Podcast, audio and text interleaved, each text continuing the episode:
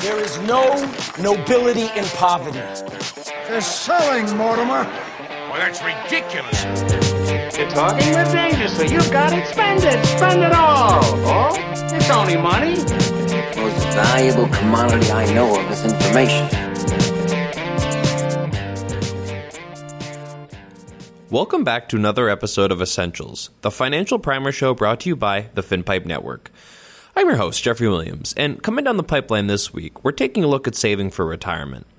Now, while most listeners of this show are likely a long way from even thinking about retiring, knowing what to expect at an early stage will put you in good standing for the future. There are a number of different vehicles when saving for retirement that, if prepared adequately and given enough time to grow, can provide ample income well into your retirement years. It's important to start early, as the more you invest and the earlier you do it, the longer your investments have to grow.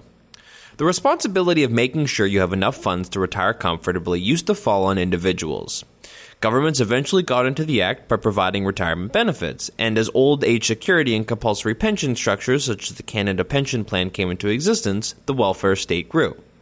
There are still various vehicles to use when we're saving for retirement, and it's important to understand how all of the options work, whether they're government benefits, private pension plans, or individual investments.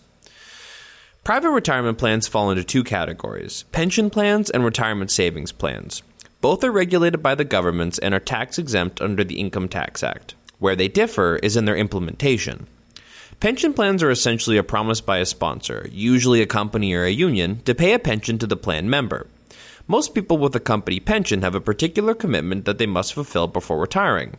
In this type of defined benefit plan, the promised pension is based on a clearly defined formula, such as years of service or hours worked. In a defined benefit plan, the sponsor owes the pension to the plan member according to the established formula, independent of the investment results of the plan. If the investment earnings of the plan are inadequate to fund the promised pensions, the sponsor is obligated to pay the pension anyway. Governments mandate that actuaries, on at least a tri-annual basis, value pension plans in order to ensure the solvency of the plan. Actuaries estimate the amount owed to the sponsor, the liability, and compare this to the investments of the plan. If they are equal, the plan is considered funded. If the liability or amount owed is in excess of the invested funds available, the plan is considered underfunded. If the assets of the plan exceed the potential liability, the plan is said to be in surplus. Defined contribution plans involve contributions by either a plan, a sponsor, or both. These contributions are put into an investment fund in the plan member's account and grow with the investment earnings of the fund. At retirement, the accumulated funds are used to purchase an annuity or a retirement income fund, which pays a retirement income. Sometimes employers mandate how their share of the contributions must be dealt with, but there's no argument over who owns the funds as they are clearly the employees. Now, how do pension plans work? Well, governments regulate pension plans. In Canada, this occurs at both the federal and provincial level. The federal legislation covers federally incorporated and regulated companies, such as airlines.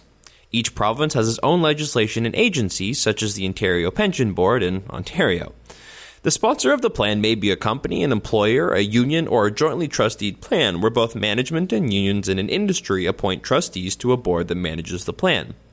This promise is legally stated in the pension plan document, which states the provisions for the plan. A trustee is appointed to hold the assets in trust for the benefit of the plan members. Usually, the trustee is also the custodian and holds the plan's investments.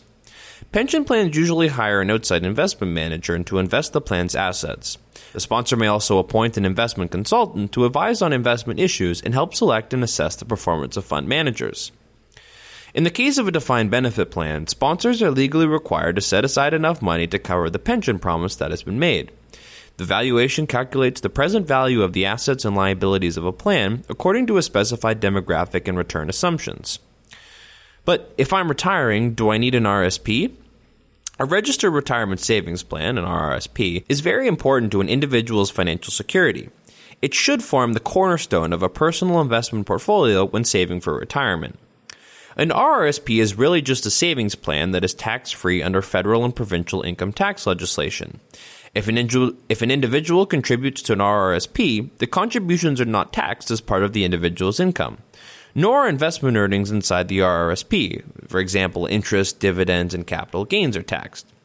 Funds have to be withdrawn from the RRSP to be taxed, and this does not have to happen until age 71, when it can turn into a retirement income fund. Since contributions and investment earnings are not taxed, the funds inside the plan grow at a much faster rate if they had been saved outside of the RRSP. This tax-free compounding is very powerful and allows a great accumulation of funds inside the RRSP than would otherwise be the case. Excellent when saving for retirement. That's been our show for this week. If you're interested in learning more about this and other financial topics, head on over to finpipe.com, like our page on Facebook, connect with us on LinkedIn, and follow us on Twitter. Thanks for listening.